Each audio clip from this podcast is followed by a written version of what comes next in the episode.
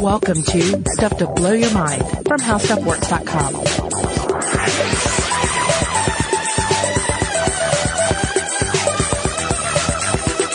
Hey, welcome to Stuff to Blow Your Mind. My name is Robert Lamb. And I'm Joe McCormick. So Robert, I know that recently you were on vacation somewhere. I was, yeah, went down to uh, Florida with the family, and on the way back up, we stopped at this place called uh, Wakulla Springs, Wakulla Springs State Park in Florida, near Tallahassee. Ended up just being really delightful. Yeah, Uh, what's this place like? basically, what you have here is just an enormous spring. Okay. Like a geological spring? Yeah. Water coming out of the ground? Yeah, water coming out of the ground, water coming out of just enormous caverns that are under the water here. Uh, really clear water, and it uh, maintains a constant temperature of around 69 or 70 degrees. So when winter comes, it's a haven for manatees and uh, especially manatees, but other creatures too that that, that want that constant temperature. Uh-huh. Um, Interestingly enough, they filmed a few scenes from the creature from the Black, from the Black Lagoon there. Oh, great. Yeah, and, and particularly the creature's lair. Uh, Uh-huh. You get to pass by that if you take these boat tours. Uh, and, and that's really the main reason to go. You can swim there, but you can, but you get to go on these, these really cool boat tours where you get to see all of these crazy, uh, estuary, um, uh, species doing their thing, all the like, diving birds, Gators? gators, you know, laying in the sun by the dozens, get to see manatees, and you also get to see these, uh, these mullets, the fish mullet, not the, uh, the hairstyle. You probably saw some of those. I, yeah, I think I did see, see a traditional, um, uh, hairstyle mullet. Yeah. here or there, but, but yeah, these are the fish and they're just leaping out of the water. It's like, it's, you, you look around, you expect to see like a Disney princess waiting around. Like that's how active the wildlife is here. Uh-huh. And, uh, it, but, but it really makes you think like, why are these creatures, why are these fish jumping out of the water? Uh, if you're like me and you didn't have a lot of preconceived notions or you hadn't researched it before, you might think, oh, well, there are all sorts of animals around here. There are gators in the water. They're probably jumping out of the water to escape predators, right? yeah, that makes pretty easy sense. Uh, a lot of the maneuvering you'd see in a fish, especially a prey species, would be fleeing behavior. And yet it turns out there's more to it than that. And, uh, not only with, uh, with mullets, but with other species of fish as well. Uh, and that's the reason we're having this episode to discuss some of the, the mysteries, some of the theories, uh, some of the, at, at times, myths surrounding leaping fish, fish that actually throw themselves out of the water, out of their, their habitat, their aquatic habitat, into this strange alien world of gases and vapors. Yeah, when you think about it, it, it is so weird. Um, it's hard for us to imagine what it's like crossing this boundary between worlds from the water up into the land of gas, into the atmosphere, because it's not exactly like a terrestrial animal diving into the water. Right. Uh, because when you jump out of the water, the water is your natural environment, gravity's always going to be pulling you back down into this watery world. Plus, there's just so much more going on underwater than there is going on in the air. I mean, on the land is one thing, but you know, th- think about what most of the air above the water is like. It's just, it's a void.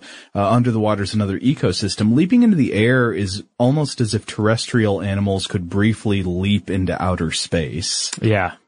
Or at least me, it makes me think of the part in Phantasm where they go through like the Stargate into the barren world with the dwarves are hauling stuff around. it is like, it's like zipping out of your world into another and then coming back into your, your world, perhaps in a different location, making it kind of, kind of like that teleport that, uh, the, the Raiden character does in the first couple of Mortal Kombat games. You know? Oh, it's great. yeah. What does he say when he teleports? Or does he have one? Um, he, I- he has something he says when he does the Superman, but I don't remember if he says anything when he teleports, but maybe, maybe he should. He just grins and has lightning come out of his eyes. what he should do, I, I, I hope someday somebody goes back to the first Mortal Kombat game and dubs in, uh, Christopher Lambert's lines from the movie. Oh yeah, that's right. I forgot that he played think Raiden so. in the first one. But back to Leaping Fish. Uh, yeah. So Robert, knowing your inquisitive nature, I bet you asked somebody at the park about the mullet jumping behavior, didn't you? I did, and uh, the the park ranger was uh, very insightful in all this, and mentioned that there are a handful of theories here. Okay, um, and the idea that they're escaping predators is not one of them. Uh, so one is that they may jump to dislodge parasites. And certainly aquatic life is full of many strange parasite removal strategies, including allowing cleaner organisms to crawl into your body, right? Wait, what? Allowing cleaner or? Oh, you've, you've seen, uh, Oh, I see. Yeah. You mean um, an organism that does cleaning, not a relatively cleaner organism. No, no, no. Yeah, I'm talking like Trading out like allowing a small parasites. shrimp to cl- climb into your gills or your mouth in order to eat these things. Right. Um, even, at times, even allowing uh, creatures from the air to uh, come down and feast on your parasites. I believe it's the sunfish that does that. Allows, allows certain birds to help remove its parasites. That's fantastic. Now, can you imagine if every time we got like a, a guinea worm or something like that, we could just leap into outer space to try to fix it? Well, it, that sounds kind of ridiculous, and and indeed, that's one of the criticisms against this theory. Uh, broadly speaking concerning fish because you see that thrown out a lot with with jumping fish oh it's a parasite removal strategy uh-huh. but critics of this theory will point out that hey parasites once they get in you they have ways of lodging themselves where they want to be Right. just merely the, the the a frantic leaping through the air is not going to dislodge them Okay. Well, then what are the other theories? well, the the crazier theory, and this is one that I, I find really interesting, is that mullets spend a lot of their time in waters that are low in dissolved oxygen. And so they may exit the water in order to clear their gills and expose themselves to higher levels of oxygen. So that that really blew my mind. The idea that essentially the the fish is coming out of the water to breathe and then return to, the oxygen. But that's not waters. how fish breathe. I know, but uh, but it's this is one of the theories. Um, they also may jump during spawning season to break open their egg sacs in preparation for the spawn. And uh, marine biologist Dr. Grant Gilmore thinks it may come down to their sometimes dark habitats. They may jump uh, in these cases to let others in the school know where they are. Ah, so in this case, it would be a form of communication or social signaling, which comes up later in this episode Yes. with some of the other jumping fish we're going to talk about, some of the more ferocious ones. All right, so for the rest of this episode, we're going to be looking at some of these, uh, some of the most interesting fish jumping behaviors around the world, and I, I want to say that I I found this topic way more interesting than I expected to. Uh, Yeah, First, yeah. I was like, okay, what is there to say about fish jumping? They jump. Uh, but, but fish jumping can be very strange, can be a danger, can be a nuisance, can be very funny. Uh, and the, the reasons why they do it are more mysterious in some cases than I would have guessed. But, uh, oh, okay. So I guess we should start, uh, broadly. What, what do we know about in general why fish jump? Well- And- oh, and sorry, one more thing Yes. I should say. We should specify you all out there, you know the difference between a fish and a mammal. So you've seen dolphins jump, uh, playing in the waves or at a dolphin show or, uh, maybe just playing Echo the Dolphin. We're, we're not talking about mammals today. This is going to be a fish focused episode. Yeah, I mean, there's even a gliding squid that propels itself out of the ocean by shooting out a jet of water at a high, you know, high pressure water jet. Uh-huh. We're not going to get into that either. Okay. we'll, if there's enough demand, we'll save other leaping um, uh, sea life for other episodes. Okay. But yeah, I, th- I think a good place to start is just to sort of go back to this idea that, okay, fish jump out of the water to escape predators and acknowledge that yes, this actually is a strategy with some creatures. Sure. Uh, for instance, killifish. Now they're roughly 1,270 different species of killifish, and most are fully aquatic with no obvious morphological specializations for terrestrial locomo- locomotion. Individuals from several different species have been observed moving across land, though, via a tail flip behavior that generates a terrestrial jump. Wait a minute. So this isn't just jumping into the air. This is jumping onto a dry land surface. Yeah, it's essentially it's getting too da- too dangerous in the water. I got to jump out. Uh huh. and and then flop back in. And they do they do this to escape predators or occasionally apparently poor water conditions. Okay, so in our outer space analogy, this is more like uh, instead of just briefly leaping into outer space, if things got really hairy wherever you were, you could jump onto the moon for a minute and then jump back down somewhere on Earth. Yeah, or taking like a you know a proposed space tourism flight that just sends you into low orbit and then brings you back down. Uh huh. Be that kind of thing, I think. Uh, but indeed, kind of like Raiden's teleport, where he's blinking out of this world, I guess going to some godland, and then coming back into the picture somewhere else. And this is interesting because, too, because that aqu- the aquatic amphibious distinction is key because it's one thing for, say, an air breathing, walking catfish, for mud skippers l- or lungfish to behave in this way, this way because they've taken things to the next level, right? Uh, bordering on, you know, creature from the Black Lagoon or Bloodwaters of Dr. Z territory. Right. But aquatic fish, that just seems crazy, right? Um, so yeah, the, the tail flip flings them out of the water through the air, several body lengths, sometimes out of the water and onto the bank, and then they have to flip to get back in. Sounds dangerous though. I mean, if you, you're a fish, you flip out of the water and then you rapidly twist your body around to try to flip back into the water. I mean, you, you've only got a very limited amount of time there, right? Right, yeah, because if you, because the, the big risks here are that you're going to, uh, you're gonna, you could dry out or you could asphyxiate. Uh, so, and you're of course also banking on the idea that there are no, um, terrestrial predators on the water bank. So that's the killifish. Yeah. Uh, what else do we have? Take us to the next, uh, the next level here with our leaping, uh, aquatic creatures. Well, I want to talk, Robert, about an Asian carpnado. Ooh, sounds good. Okay, so stop me if you've seen this video, this YouTube video before. You got two passengers sitting in a boat. They're in twin seats facing off the stern of a fishing boat with an outboard motor. Is this Godfather 2? No, no, no. Okay. Uh, this is a grainy YouTube video. Okay, I'm misremembering the scene. set to uh, set to some slick nu metal riffs. Now, the boat appears to be sitting in like a river or a lake. It's opaque fresh water, and uh, each of the two passengers sitting facing off the back of the boat are holding a compound hunting bow with a nocked arrow.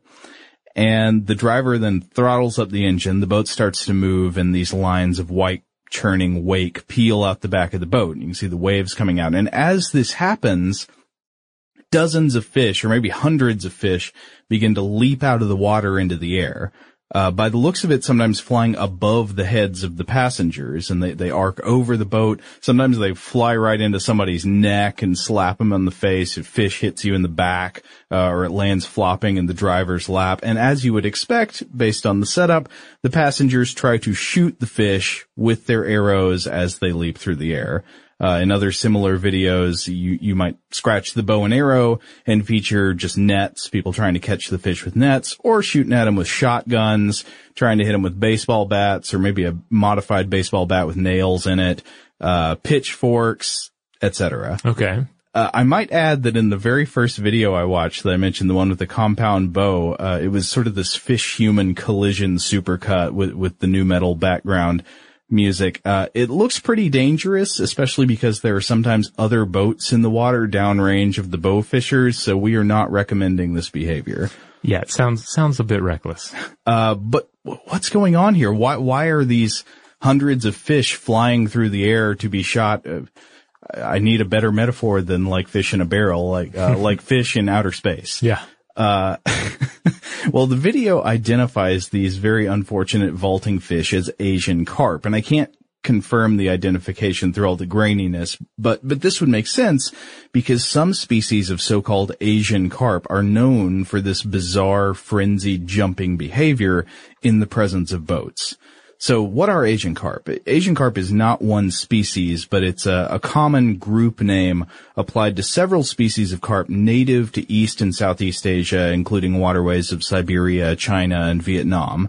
And these species would be bighead carp, black carp, grass carp, and silver carp.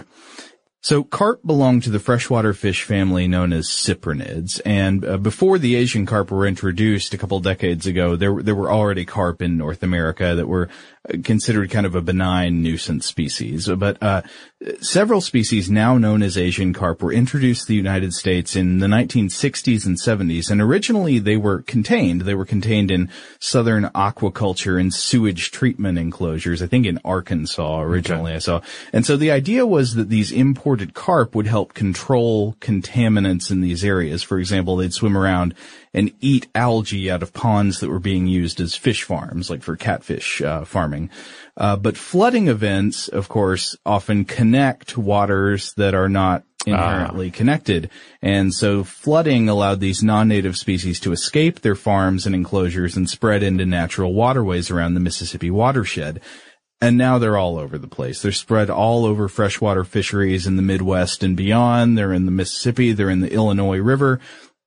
And a lot of people are worried about these and consider them uh, an invasive species since they can represent a threat to native wildlife. They reproduce quickly, they grow quickly, they uh, supposedly degrade the quality of aquatic environments, and they tend to outcompete other fish. Uh, and I, I've seen estimates that they can, some of these species consume about 20% of their own body weight every day but they don't necessarily prey on other fish. Instead, they're mostly plankton and algae feeders, which still is a big problem because that's the bottom of the food chain, right? Mm-hmm. That's what everything has to eat in order to work its way up the food chain and get that energy to survive. So they're causing problems for every organism everywhere along the line. And so why do they jump? Well, the big head carp and the silver carp can both jump, but it's the silver carp in particular that's just notorious for frequently having these frenzies where they leap out of the water all over the place. And the commonly accepted explanation for why they do it is pretty simple. It's the, the main one that came to your mind when you were thinking about the mullet first. It's that they're scared. They're leaping out of the water as an escape mechanism triggered by a threatening stimulus like the roar of a boat motor. So somebody revs up their engine, they get their, their arrows nocked and the, the fish hear that sound and they start leaping all over the place. And once one starts leaping, all of them start leaping.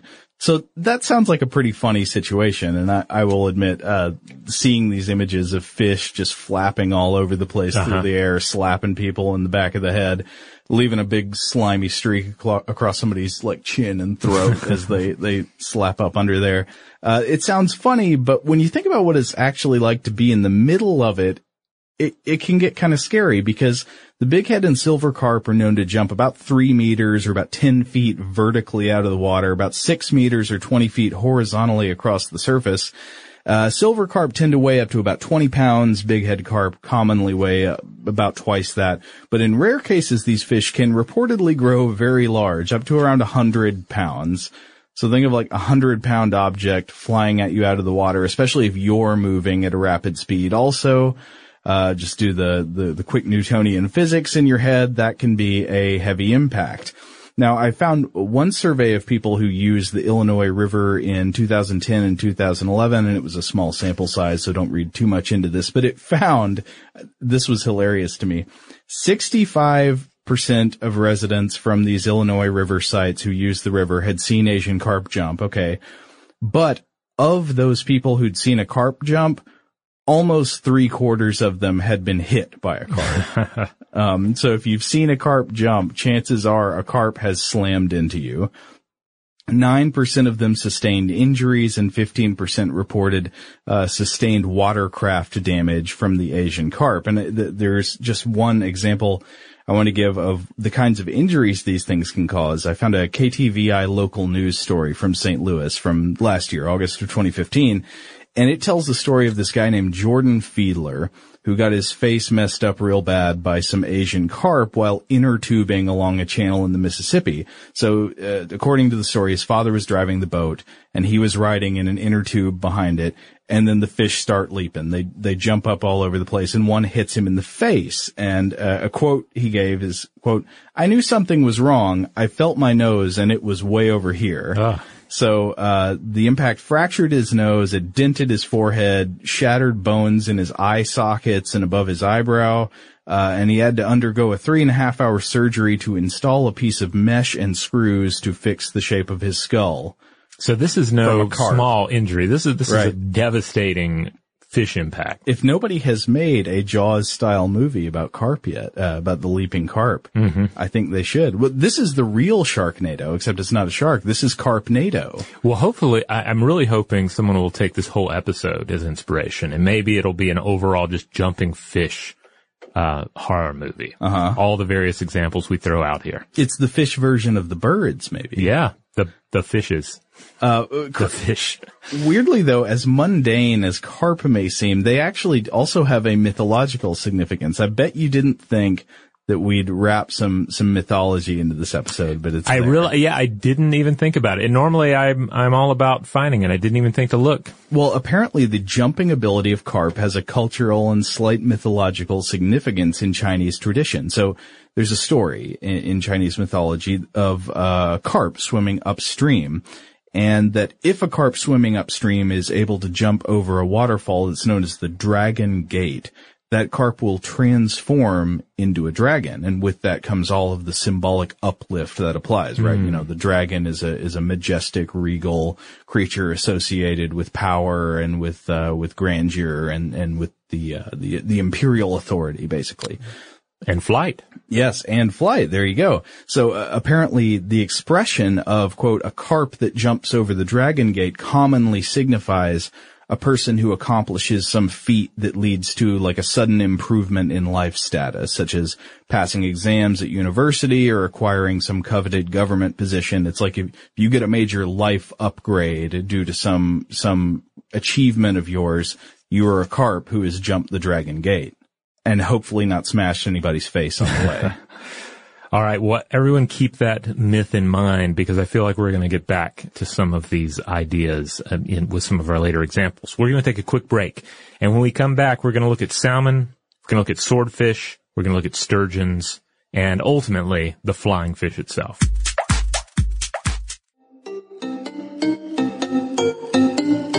All right. We're back.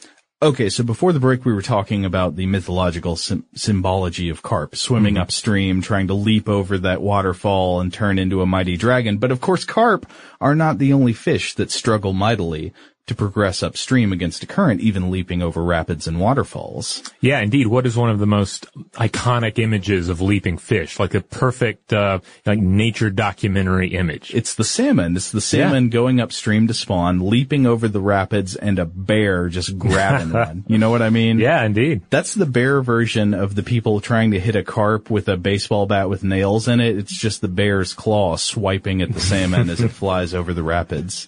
Yeah, this is uh so so let's break down exactly what's happening here. Um it, because it's, it's pretty amazing. It's easy to take it for granted when you've seen it so many times. Yeah. But salmon spend their early lives in freshwater rivers, and then they swim out to sea to the saltwater to feed and grow. But when spawning time comes, they engage in what we call a salmon run, and what grizzly bears, of course, call like a seafood buffet. I Right.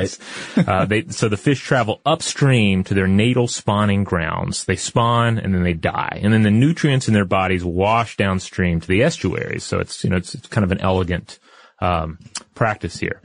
But making it upstream is quite a journey, especially when you're having to deal with rapids and waterfalls. Um, you know, no dragon gates, but still some significant challenges there. Right. Uh, and so they, they leap out of the water. They jump sometimes, uh, up to 12 feet or 3.65 meters. Now, not only they have to contend not only with bears but also man. Uh, humans have uh, have shown a, a tremendous uh, ability, of course, to alter natural waterways, to install dams, bridges, what have you. Oh yeah, this is actually figured into uh, people trying to control the spread of carp, like silver Oh, yeah. carp, the jumping carp in American waterways. So you've got these uh, carp moving slowly upstream. And to prevent them from spreading even further, some people have said, well, we need to construct barriers of some kind, but these have to be some pretty tall barriers, right? Cause Right. these things can, you know, jump 10, 10 feet high and 20 feet long. So, uh, that would have to be a serious barrier to prevent the carp from progressing. Yeah, and then what do you do about other creatures that have a, a natural right? Are you going to install like a, a border guard to Yeah. keep the carp out, but make sure the right creatures move through? I don't know. It's tough. I, I saw one solution that was literally an electrified fence in the water. Oh, wow. Where people installed uh, little devices that put electrical current in the river to prevent the carp from swimming by. Well, you know, with uh, with the salmon, uh, in the case of dams and other structures, uh, they actually we actually sometimes uh, create uh, fish ladders or fishways to help them out. Yeah. and these these can be quite interesting because sometimes they essentially look like nothing more than a series of buckets. Yeah. that they can splash and jump in and out of to actually make it over whatever the obstacle is. Yeah, a, a watery staircase. Yeah. Of sorts. But it's a cool idea because, because as we, as we pointed out, like not only is it important for the, for the salmon to actually reach their destination, but it actually, you know, their ultimate death up there ends up having, playing an important role in the overall ecology of the river. Isn't this also why the salmon cannon was invented? Yes, I believe so. It was to, Yeah. to help, uh, help the salmon get upstream. I don't remember whatever became of that. Yeah, I don't know if that became a standard or if that was just kind of a flash in the pan. All All right. So one thing that comes to my mind is that, of course, a carp can jump up out of the water, hit you in the face, and that can cause some injury. But there are also fish much bigger than carp that do jump. That's right. And some of them jump with tremendous speed. Yeah. Um, I'm thinking, of course, about the mighty swordfish. Okay. Which uh, is uh, its its uh, scientific name is uh, Xiphias gladius, which uh, basically is just the word sword repeated in two different languages. So, like, basically, we're so excited about swordfish looking like a, a human murder weapon that we just call them sword, sword. It's like a little kid. Sword, sword. Yeah, and of course they're just uh, it, they're, it's uh, it's basically just a a bill. They are billfish. There there are other billfish with with uh, bills that uh, resemble swords. Others resemble bills. Sometimes they look like saws. Yeah. Uh, there are a number of different species. Um, and interestingly enough, uh, evidence seems to support the theory that the, the pointy end is more about speed than anything. So it's not a weapon. It's uh, more of a aerodynamic design. Right. There's actually a weak point in the skull where the sword meets the skull and it prevents them from being a proper javelin. Like if they, if they were at, to hit something at too great a speed, it would just snap. And the weak point is due to a lubricating gland that reduces drag and increases speed. Like it, it basically pumps out oil. Um, it like spreads out through vessels, pumps out this, uh, this lubricant that lubricates the sword and the whole, and the thing's whole head. Uh, that um, allows it to just sort of slip through the, the water a little bit faster. So before the swordfish races, they're sitting there lubing up their swords. Essentially, yeah. Yeah. And there, uh, you know, I think there are still some arguments that it may, to certain degrees, have, um, you know, have have some sort of defensive capability as well. Yeah. Uh, especially if you're talking about a slashing as opposed to a full-on like, um, uh, you know, ramming speed Yeah. type of a stabbing maneuver. But it might be a, a, a secondary use or a Yeah. sort of uh, you use it in a pinch. Yeah, because it certainly it certainly is, is a it, it, it certainly can be dangerous as we'll discuss here. Uh, but the speed's the big thing, and and, and indeed swordfish are generally ranked like the third fastest fish. They're only surpassed by the black marlin and the sailfish, both of which are uh, are other uh, types of billfish. Well, how fast? Uh, swordfish, um, the estimates vary on all of these, and people will get into fights over exact speeds. Yeah. But generally, you're looking at a, the black marlin, it clocked around possibly 80 miles per hour. No. 129. No way. Yeah. 129 kilometers per hour. Uh, That's like twice as fast as your average boat can go. yeah. But, but then again, these are, these are creatures that are living in the open water. They, um, they're, they're dealing with, with large, with vast distances, so they have room to build up that speed. Um, sailfish, 69 miles per hour, 110, and the swordfish comes in at a, you know, a, a more conservative, uh, 60 miles per hour, 97 kilometers per hour. But again, people will argue back and forth on these stats. No, that's still amazingly fast considering the water. I mean, when you think about moving through water, all the friction Yeah. that's in, that's there. I mean, it's crazy. And they've evolved to deal with that friction about it just about as well as any sea animal is going, going to manage. Uh, of course, they're also known to use that intense speed to hurl themselves completely out of the water. Now, why? Uh, one of the one of the things about swordfish in particular is that they're rare creatures. They're elusive creatures. And uh, they, they don't do well in captivity, so it's it's hard to really study them and their ways. But they are susceptible, like everything else, to parasites. So there is a theory that they may be trying to dislodge parasites. Uh, in what particular, would these parasites be? In particular, the, the, the, the paper I was looking at mentioned remoras, which are, of course, sucker fish that feed on other, par- that feed on ectoparasites. Okay. So essentially, these things might be bothering them. At the very least, they're, they're, they're screwing with their streamlined, uh, body, right? They're, they're messing up their speed potentially. So perhaps they're jumping out trying to dislodge those remoras. Or if they have a fisherman's, like a sports fisherman's hook in them, well, that's something they, they're probably trying to dislodge as well. Yeah. Uh, And that's certainly the iconic scene, right? Somebody gets a, a swordfish on the hook and it's leaping out of the water. yeah. Well, I mean, you can see that at a much lower level. Just imagine you've probably seen footage of a bass fisher, Yeah. something like that with a bass on the line and it jumps out of the water. Yeah. Okay, well, I know the question on everybody's mind here. Has anybody ever been impaled by a swordfish, by the sword? Yes. The sword sword. Yes, indeed they have. Um, now, it's, it's a rare occurrence, just as these fi- human interactions with swordfish are already kind of a rare thing, right? Yeah. Um, you know, people fish for them, but still, they're elusive. So this isn't, isn't something to get really worked up about. Right. You're, you're probably going to be putting yourself in the position to, to have the outside chance of this occurring. But, uh, as of 2007, there were no recorded attacks, and I put that in quotes because these are not creatures that eat humans or would seem would seemingly attack humans. Any incidents seem to have been more or less accidental. Right. But um, as of 2007, there were no uh, no uh, recorded attacks that had actually resulted in death. Though the paper in question, swordfish attack, death by penetrating head injury, did outline one such incident. And then in 2015, a deep sea fishing charter captain in Hawaii was fatally stabbed in the chest by one while trying to capture it with a spear gun. So basically it thrashed around after the spear hit the, the, the fish and then it managed to skewer him in the chest and Okay. killed him. So it's a rare occurrence, but with a, with a sword like that, with a large fish flopping around, uh, jumping out of the water, if you're close to it, yes, you run the risk of being run through. Right. But even in this one incident mentioned here, it sounds like this guy was kind of, I don't want to say he was asking for it, but He put him, well, basically he just put himself in, in close proximity to a large, sharp fish. Yeah. And there's gonna, you're rolling the die when that happens, right? right.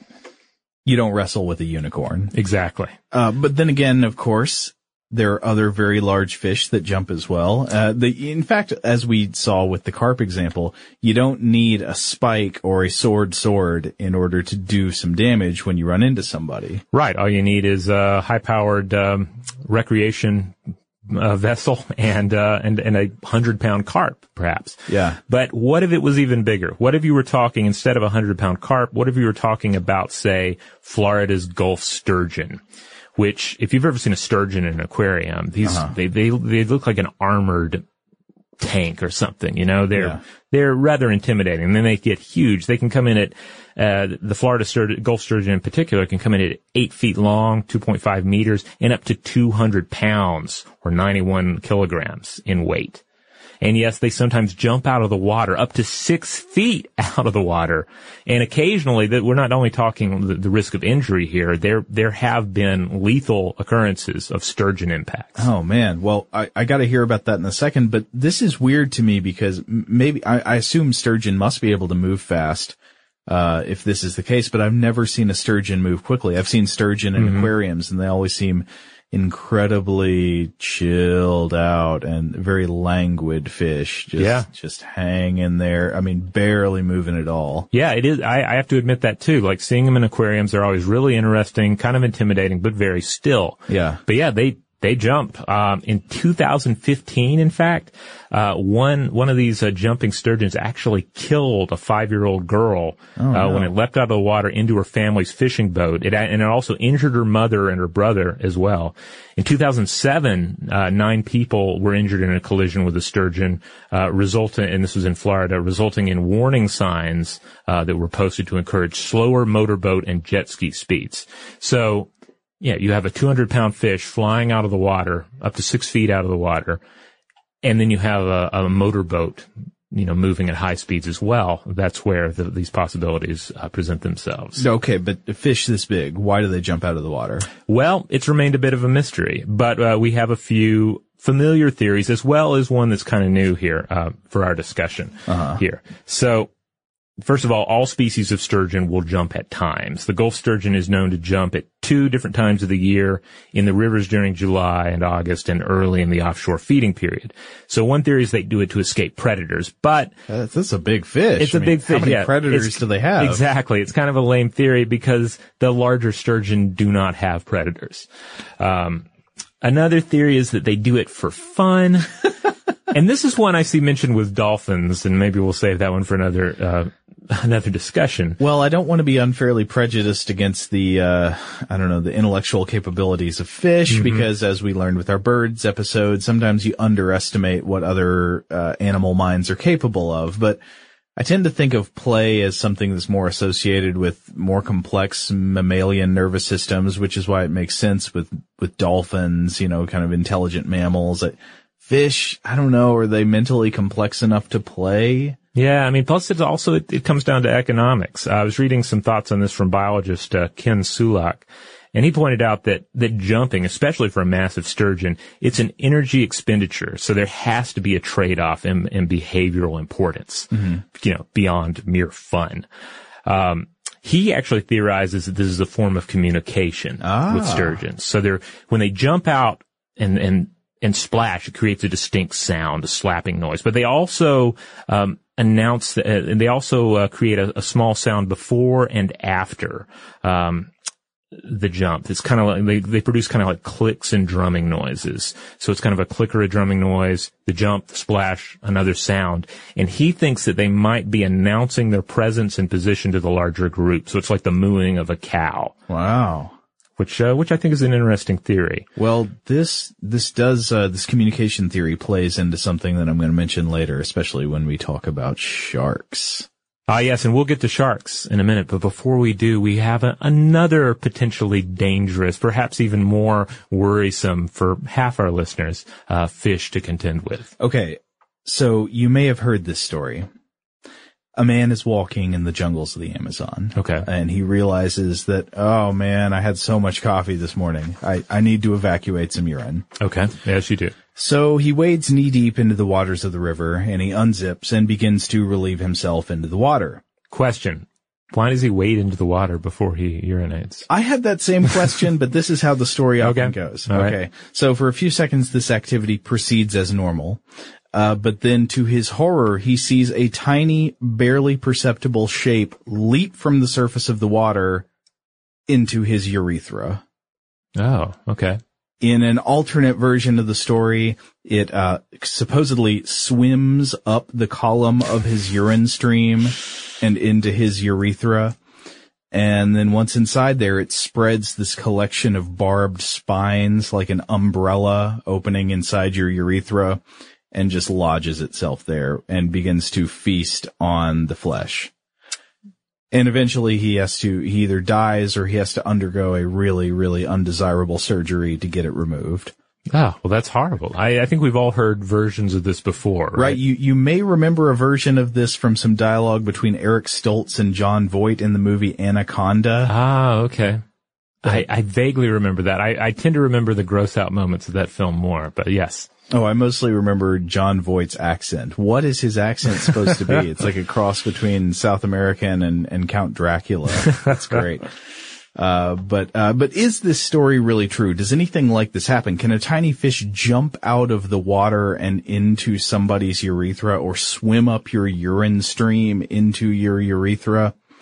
Uh, well, the fish allegedly described in this story is agreed by most authorities to be, in fact, the Vandellia cirrhosa, which is a, a type of parasitic catfish, also known as a vampire catfish. Uh, but it's commonly known in the, the sort of legendary literature as the candiru. These are the facts about Vandellia. So Vandellia is this tiny parasitic catfish, usually about an inch or two inches, you know, two and a half or to five centimeters long, nearly invisible in the water, especially when it hasn't fed recently. Uh, and it occupies the tropical freshwater rivers of South America, Amazon River Basin, and it drinks the blood of other fish. So its regular MO is it, you're, you're a goldfish or something like that, swimming around in the river. And the candiru, uh, or the Vandellia scientifically swims into, into your gills and anchors itself there with spines that line its gill covers. And then it drinks your blood.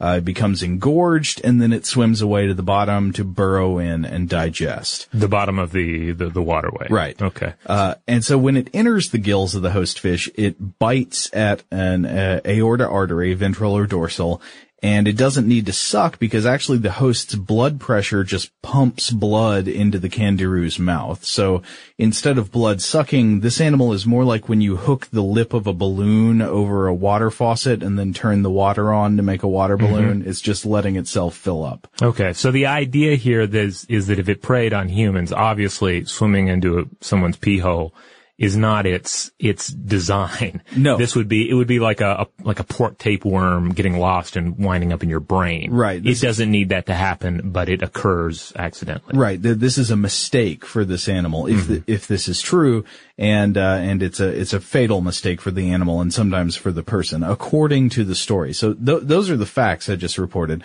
Now there are also a bunch of claims that are commonly reported as fact, and these include that the candiru can swim up the urethra of a person or mammal that might urinate in the water. So the the less unbelievable version is that mammals wade fully into the water and begin to urinate once under the water.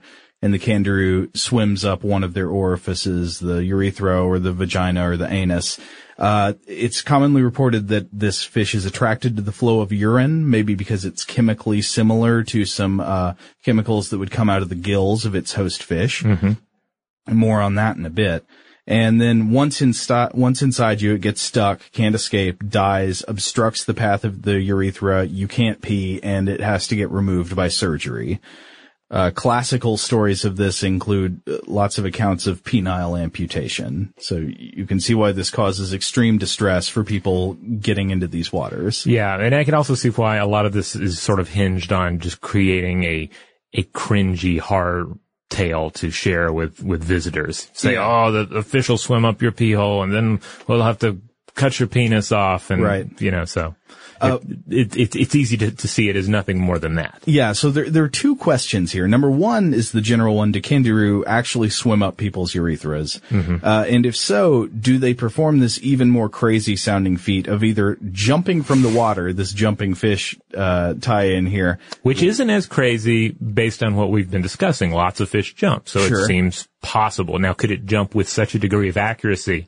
That it jumps straight into your urethra. That's kind of tough to imagine. Uh, or the even crazier one that it swims up the stream of your urine. Uh, I got some doubts about that. But are there any medical cases of this in, in the cases in the medical literature? Well, there, there's one major report in the modern day that people refer to. So in 1997, a urogenital surgeon named Anwar Samad, uh, who was working in Amazonia in, in Brazil, reportedly extracted a dead candiru from a patient's penis. And according to the report of the patient's story, the patient was standing thigh deep in the water, urinating into the water with his penis above the water. And he reported that the fish jumped out of the water, swam up the stream of his urine and into his urethra. Now, I, I, as I alluded to earlier, I'm really suspicious about the physics of the swimming up the urine stream. Yeah, it, it also makes me wonder if he did have something lodged in his in his uh, urethra, like he maybe he only became aware of it when he urinated, Yeah. and this and he just happened to be standing in the water, and he just he, he made the assumption that oh that's when it entered. Yeah, so we only have this second or I guess third hand report in this mm-hmm. case, so it's hard to know exactly what happened, but it, imagine the idea, like physically, just try to think of the fluid mechanics of swimming up a stream of urine.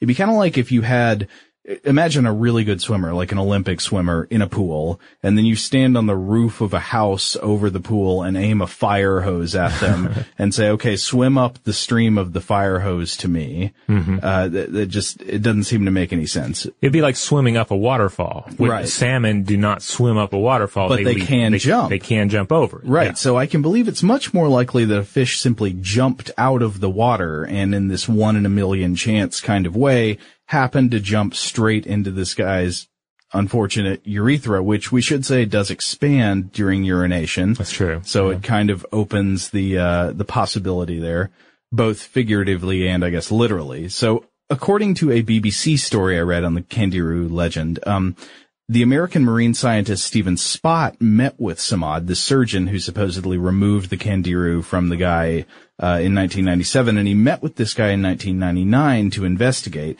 And he was shown pictures and video of the extraction. So a real surgery definitely took place. Some something was actually removed from this guy's urethra.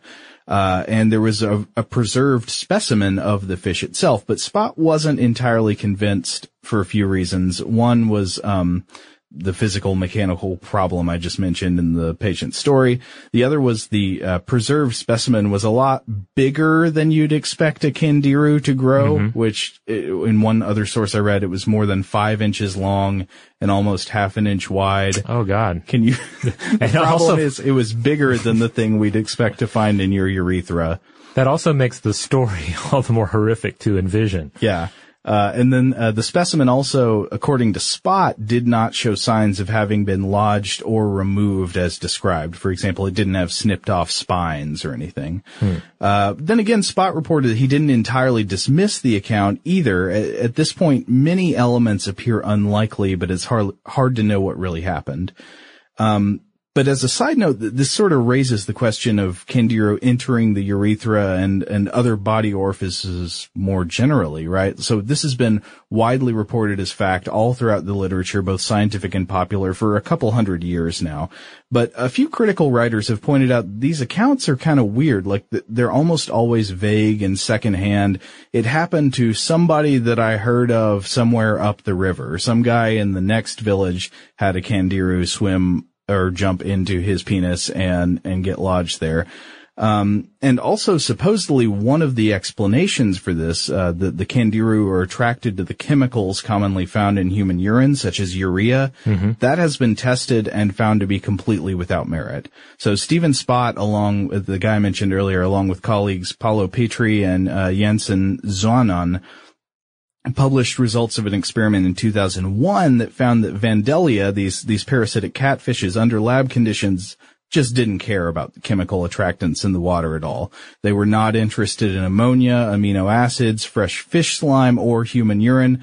No response. They just didn't care. Instead, they seemed to hunt for hosts such as Amazon goldfish, mostly by sight. They saw them and said, those look like some good gills, I'm going to them.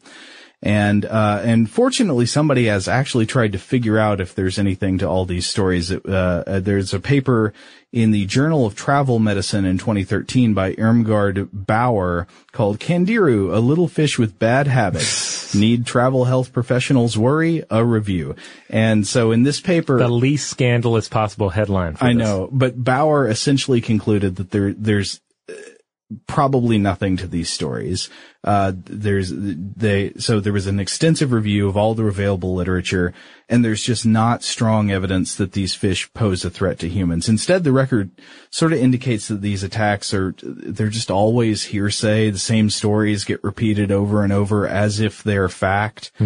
And Bauer concludes by saying, you know, considering the range of this fish, it's all over the place and, and how, uh, how horrifying their habit is supposed to be. It seems like wouldn't we be hearing about this more often in the modern day? Wouldn't we be encountering stories of this happening? Uh, and, and it, there's almost nothing. There's just like that, that, those old stories that have been repeated for decades. And then there's this one disputable 1997 case. Yeah, I mean, the only counter argument I can think of is that since it's like a, a, a penile injury, that it would be underreported out of shame or embarrassment, but not if you factor in like the severity of the supposed severity of the infection, you know? So, I, I feel like this is the kind of thing that if there were a confirmed case where somebody went to a hospital Mm-hmm. and this was, you know, uh, became part of the medical literature, this would be, this would be all over IFL science and everything. Yeah. You know what I mean? Everybody would be like, oh my God, a guy got a fish up his penis. We've got to report the heck out of this. yeah. Yeah, and we just don't see that. Yeah. Now, that being said, there are plenty of other things that can harm your privates if you go wading around in, uh, you know, Amazonian uh, rivers and yeah. whatnot. In fact, that is part of the explanation is that m- many of these stories may be sort of garblings, Mm-hmm. uh, because a lot of them come from, you know, colonial periods in, in the Amazon and stuff like that where there were language barriers between the people reporting the stories and then the, uh, and then the people writing them down and publishing them.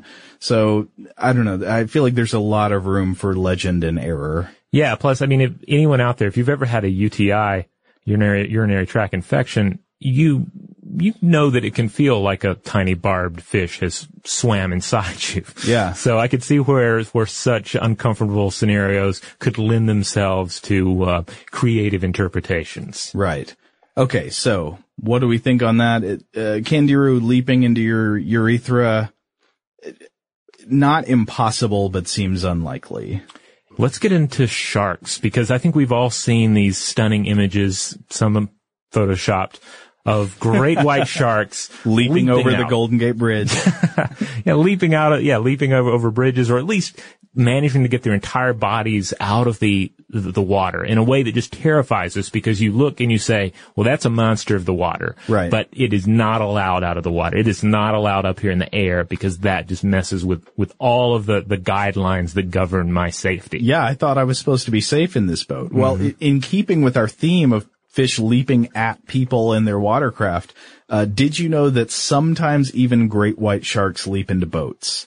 Entirely into both. Yeah. oh in- goodness. So in this case, as with others, this is not a situation of attempted predatory behavior toward the humans on the boat. It's not an attack. Uh, it's just a very unfortunate coincidence. Uh, one example of this kind of story, July 2011, I found a National Geographic news story covering one of these events. So in, in July 2011, there's a research vessel off Seal Island off the coast of South Africa. And if you've seen videos of great white sharks jumping into the air out of the water, very likely that video came from around Seal Island in South Africa. This is one of the most famous places in the world to see this behavior among white sharks. So uh, there's a research vessel in the waters out near this place, and a roughly 500 kilogram or half ton great white shark jumps into the boat operated by these marine researchers. And it's in the boat. It's stuck on the deck beneath the, Oh. the walls in the boat. So it's thrashing around. Everybody had to get the heck away from it, uh, and try to figure out how to help it get back into the water so it wouldn't die. Uh, Ro- Robert, for your benefit, I have a picture here. oh wow. It's just a shark in the boat. That is a big shark too. This Uh-huh. is not if you're if you're picturing like just a juvenile small little aquarium shark, No, this you are is a wrong. huge shark. Uh, so of course they couldn't get the shark out of the boat by hand. uh, and so they attempted to drag it out with a rope and that failed. And then they, so eventually they had to drive the boat back to the harbor and they tried to lift it out of the boat with a crane, which was dangerous to do, but the shark was going to die, so they had to try it.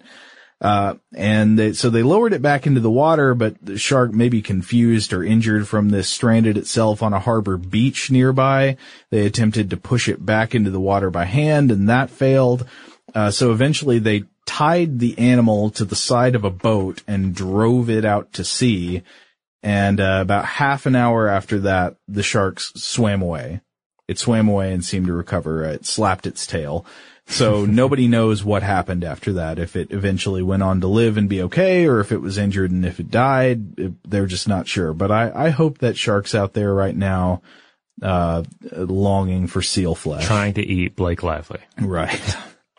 so, uh, so when a shark leaps out of the water, this is known as breaching. And to use specific terminology that I love from one study that I read, when a shark leaps vertically or near vertically out of the water, so it's coming up from below, vertically into the air with a head up position, this is known as a Polaris breach. Oh, I love that. That's so good. That's a good band name. Uh, so why do sharks breach? Why do, why do they come up out of the water like Well, based on on a lot of my research that concerns um, like 1980s Italian shark films that came out in the wake of Jaws, they do it to make a boat explode. Right. Yeah, to smash a boat in half. No, that is not why Ah. they do it. They there there are two main kinds of breaching. There may be other minor behavior, but the two main kinds that you'll read about most often are predatory breaching and what's known as natural breaching. Okay. So predatory breaching, it's all there in the name. The, the shark is in the pursuit of prey. There's a seal, you know, pinniped there that's a nice, fatty, delicious, energy-rich meal swimming along near the surface of the water. And in these breaches, the shark moves rapidly up from below, bites as it shoots up into the air and then slams back down into the water. And in a lot of cases there, it'll shoot up from below, hit the seal, bite it, and then release it, and then wait for the seal to bleed out and die and come back and finish it. This was, yeah, I was reading a, a paper about this the other day in, in preparation for this episode, and I found that interesting because I, I really had not researched actual shark um, predatory behavior much, and the idea that they wound and then allow the, the, the prey to bleed and then come back for it is interesting because um, Because, you know, nobody wants to get slapped by a seal. Right. Including a great white shark. Yeah, even know? the shark is has to be cautious. Like a, a prey can injure it if it's fighting around with it while the prey is still strong. So it wants to avoid that. In fact, one of the papers I read about this by an author named R. Aidan Martin, who has written on uh, on great white breaching a good bit. Uh, they they actually put together a shark hunting decision tree. Oh. so it has it's like a flow chart where you know what depending on what happens, do you move to this next thing or this next thing? Uh, and so it, it includes like the initial attack, and then do you uh, catch or do you wait and pursue? Uh, do you quote process? I love that. At some point, the shark begins to process the seal. and we don't mean thinking about the seal here either. No, this is sort of working on it, right? Right. Mm-hmm. Butchering with its mouth, basically. So, so why does it do this? Well, why is the great white shark attacking the seal in this way? Why didn't it just swim up from behind and bite it? Uh, well, think, think about how this plays out in practice, like what the conditions are for the predator and for the prey. Looking up from the deep water below, the shark has more ability to see a seal near the surface than the seal does to see a shark. So the seal is illuminated by the sky and these attacks take place more often in low light conditions when there's less penetration of water of the water column by the light in the sky, like if the sun's at an angle. Okay. So you're a shark, you know, several, you know, meters down below the water and you're looking up, you can see your prey, but it's less likely to see you, especially because of your, uh, your dorsal coloring, the dark coloring on the top of you. And so why is this element of surprise so crucial? Well, when you look at the body composition of a white shark versus a seal, um, uh, according to one study I read, between 94 and 97% of a white shark's muscle is composed of what's known as white muscle. And this is, this is sprinting muscle. It's capable of rapid contraction, but it has very low stamina.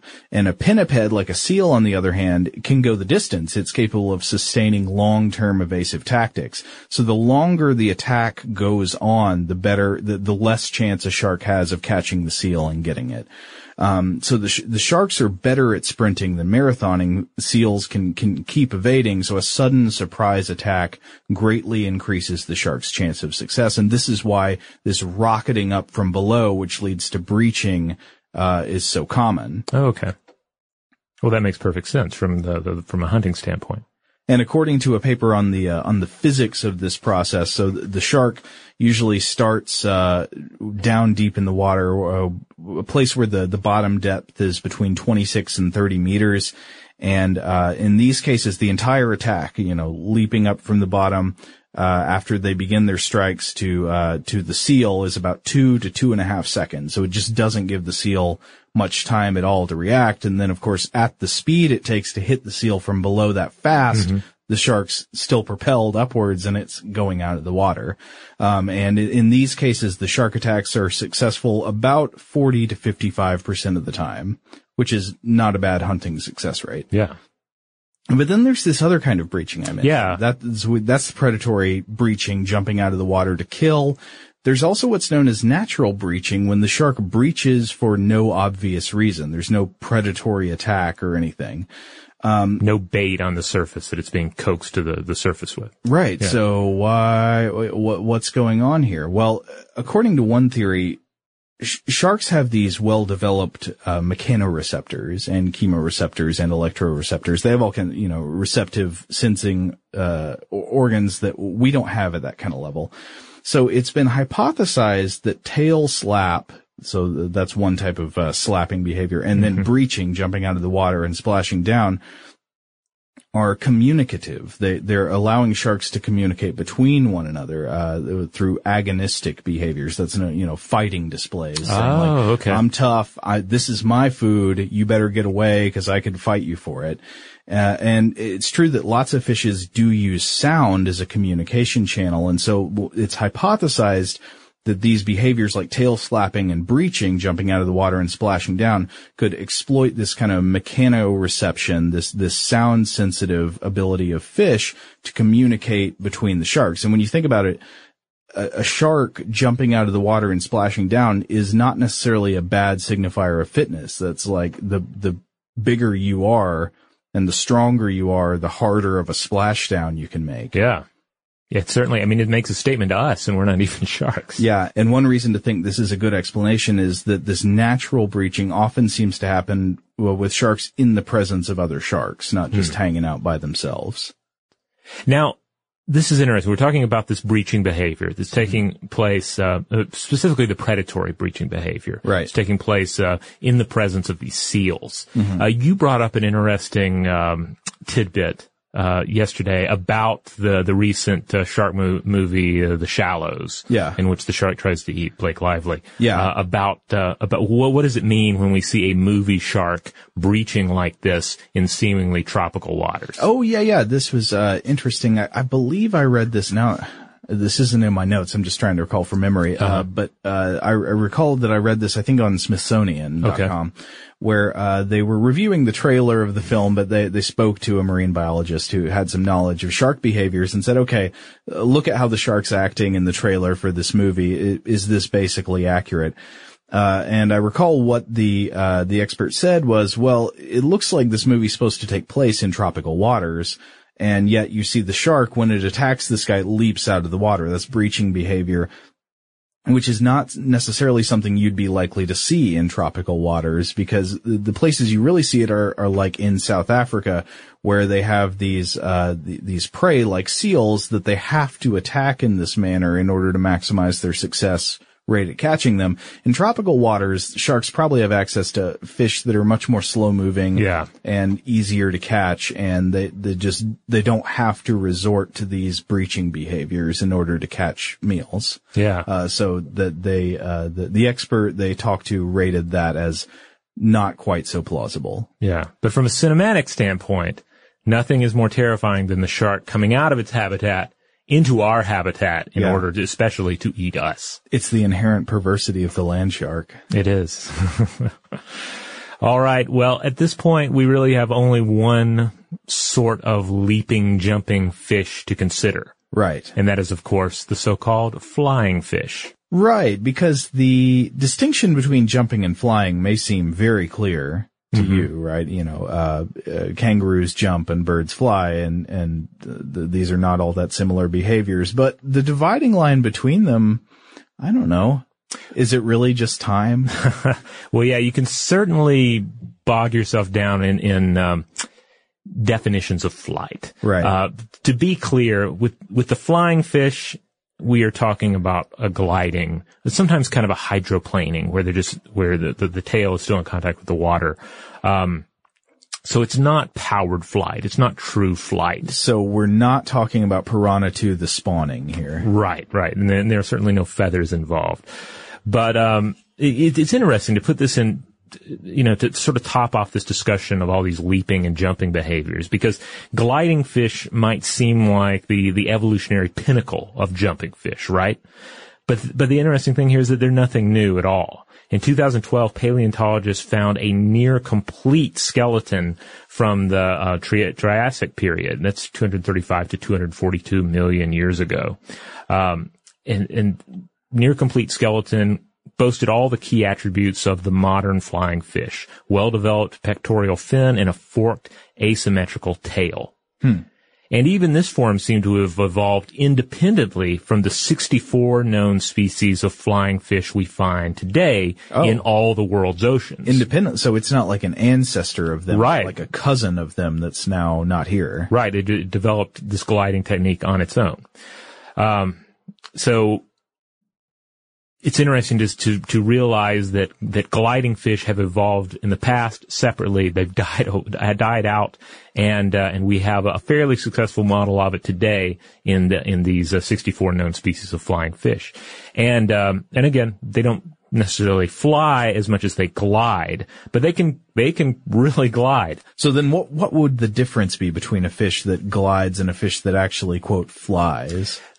Well, again, this is an area where, where individuals can get into discussions and disagreements over what defines flight, but essentially it's the difference between powered flight and gliding. Okay. All right. So is it, is the creature flapping its wings in order to sustain itself in the air, or is it merely sort of falling with grace, right? Uh, Hang glider versus an airplane. Exactly, uh, because we see plenty of gliding creatures, and it generally means in order to glide, you need to either fall from something high, such as a tree, which is why we see so many, um, uh, you know, tree-based gliders, arboreal gliders, Right. or it needs to be able to jump up high enough to glide a little bit, and that's what we see with gliding or flying fish.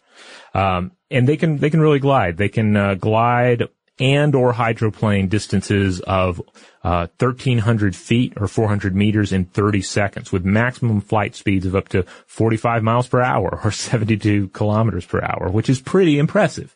Uh, I I feel like we've all seen like splendid videos of this taking place. It's it's pretty impressive. So since these fish are small, I imagine they are not breaching to uh, to inflict predatory damage on a seal or something like that. No, no, no. These are these are generally plankton eaters, and pretty much everybody agrees that they jump and glide to escape their many, many enemies in the sea. Okay, Yeah.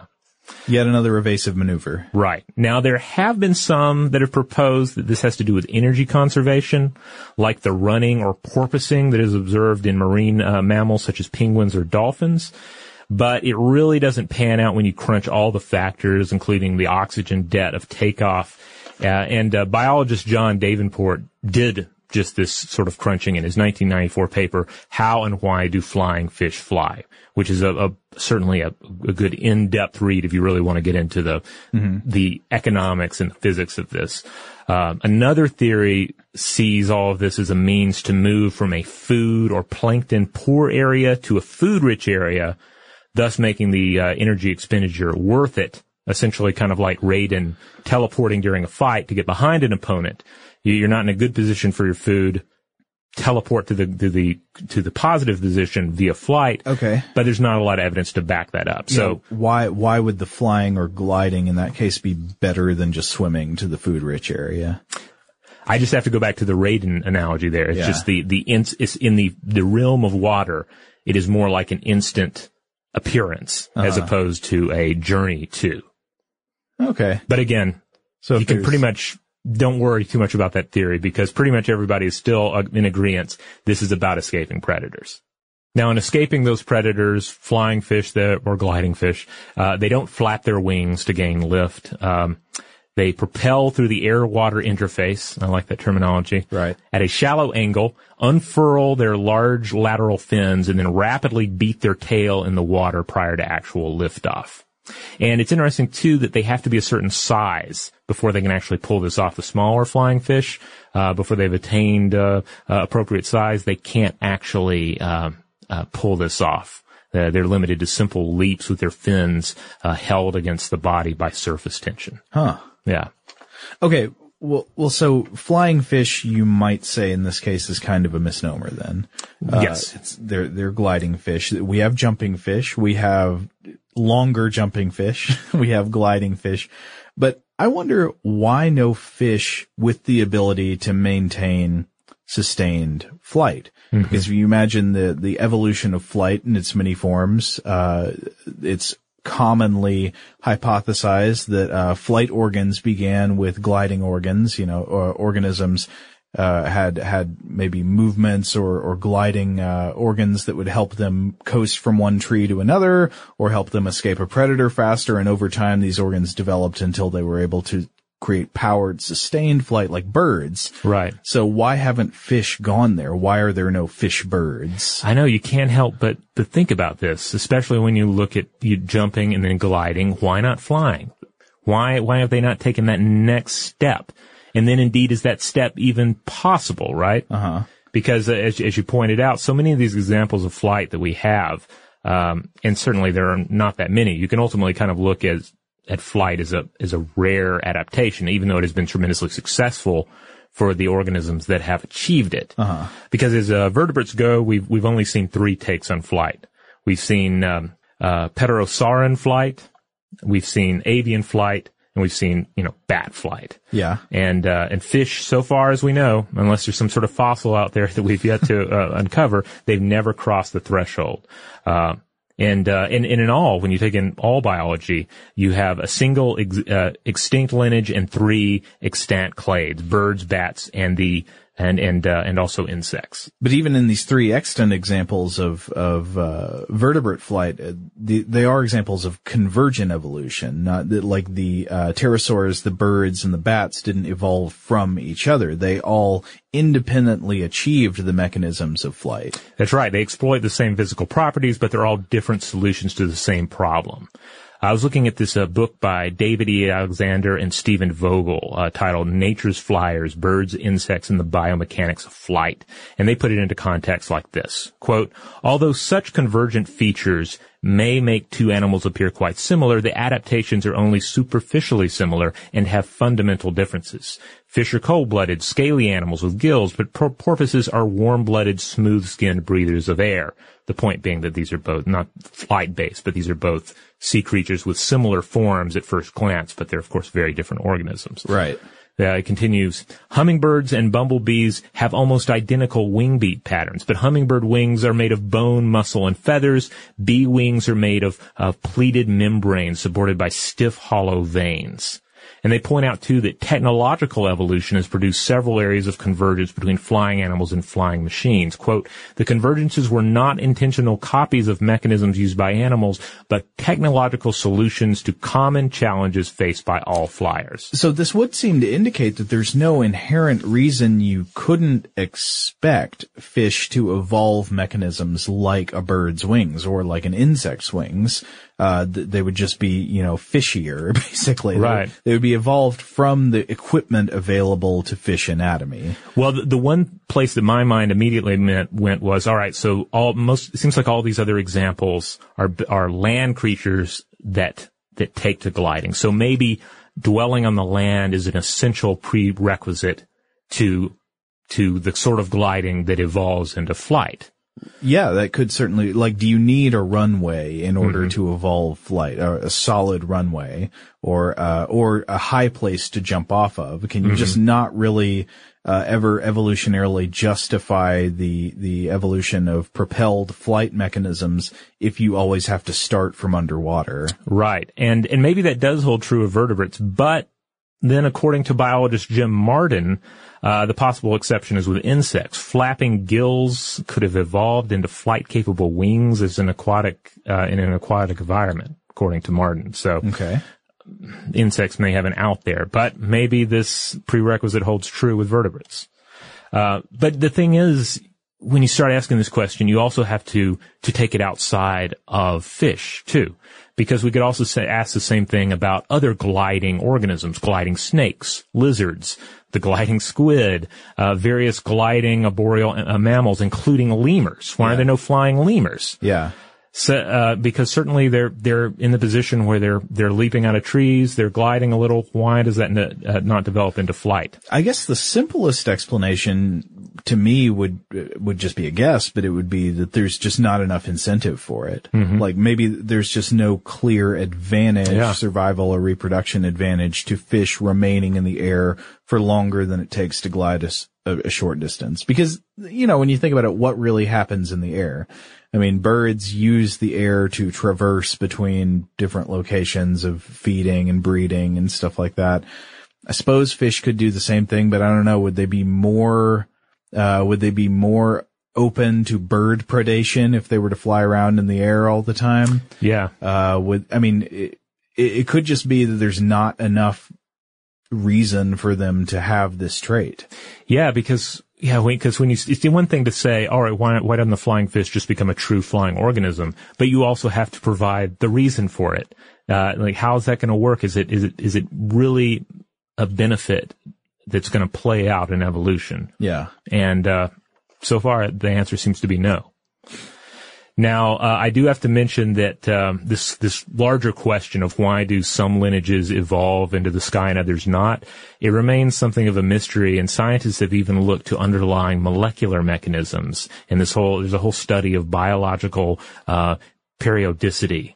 Uh, that gets into this. It gets re- really deep and complex, but and and uh, and has a lot of uh, bit, a lot of parallels in uh, in uh, molecular uh, concerns. So, huh. It's uh, uh, uh, so so it, it it ends up being a deeper question than just why don't fish uh, actually fly, but why does do do any number of Why creatures not fly? fly? Yeah. Uh, one more thing I probably should say. It may have been too obvious for us to mention, but of course there is the impediment of breathing. Oh Right, yes, you know, yeah. fish have gills, but uh, But I- I certainly think we, were- have land again. Back Right. to the, uh, the the the mud skippers and the walking catfish. This uh, and earlier forms of lungfish. So that alone doesn't seem like it would be a um, you know an eliminating factor, but it would certainly still be a concern because they are venturing outside of their realm. yeah. All right, so there you have it. Um, now it, we only covered some of the the jumping fish out there in the world, so we may have missed uh, some examples that you're particularly fond of, or some just examples you've seen in real life and have some stories related to. Yeah, and one thing I do think we should make clear is that uh, Robert, you and I, we're not trying to be alarmists about fish jumping. We we have covered several stories of fish jumping into boats, fish jumping into people, and uh, injuries that have been sustained on those accounts. But I think these events are exceedingly rare overall. So Yeah. you really don't need to be like super worried about getting killed by a jumping fish. Right. But certainly, if there's a sign saying telling you not to to drive too fast on the water because there are leaping sturgeon, I would acknowledge that sign and remember that yes, individuals have been injured or killed. So Yeah, be cautious. honor the sturgeon. Honor the sturgeon, indeed. All right. So, hey, if you want to check out uh, more episodes of Stuff to Blow Your Mind, head on over to stufftoblowyourmind.com. That's the mothership. That's where you'll find all of our podcast episodes, uh, as well as links out to various uh, social media accounts, such as, uh, you know, Twitter, Tumblr, Facebook. And hey, if you follow us on Facebook, uh, make sure you, uh, you you click it so that we show up in your feed immediately. Oh yeah, how do they do that? Uh, there's an option there at the top, like a star or something. Yeah. Uh, I don't have it in front of me, but it's doable. It's very doable, and you should do it because you never know how Facebook's going to tweak that algorithm and uh, make it to where the things that you love, such as us, no longer show up. Oh yeah, we would love it if the majority of commenters on our Facebook posts were actual podcast listeners. That would be awesome. We do have a few uh, few randos that wander in. Yeah. Yeah. Uh, and hey, uh, if you want to get in touch with us the old-fashioned way, how can they do it? How can they fling that mackerel into our boat? Well, you can always email us at blowthemind at howstuffworks.com.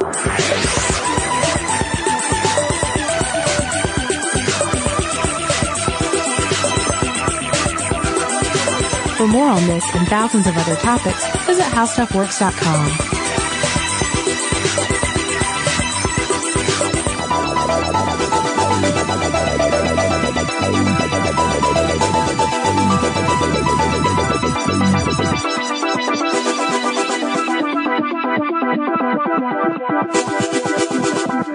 Thank you.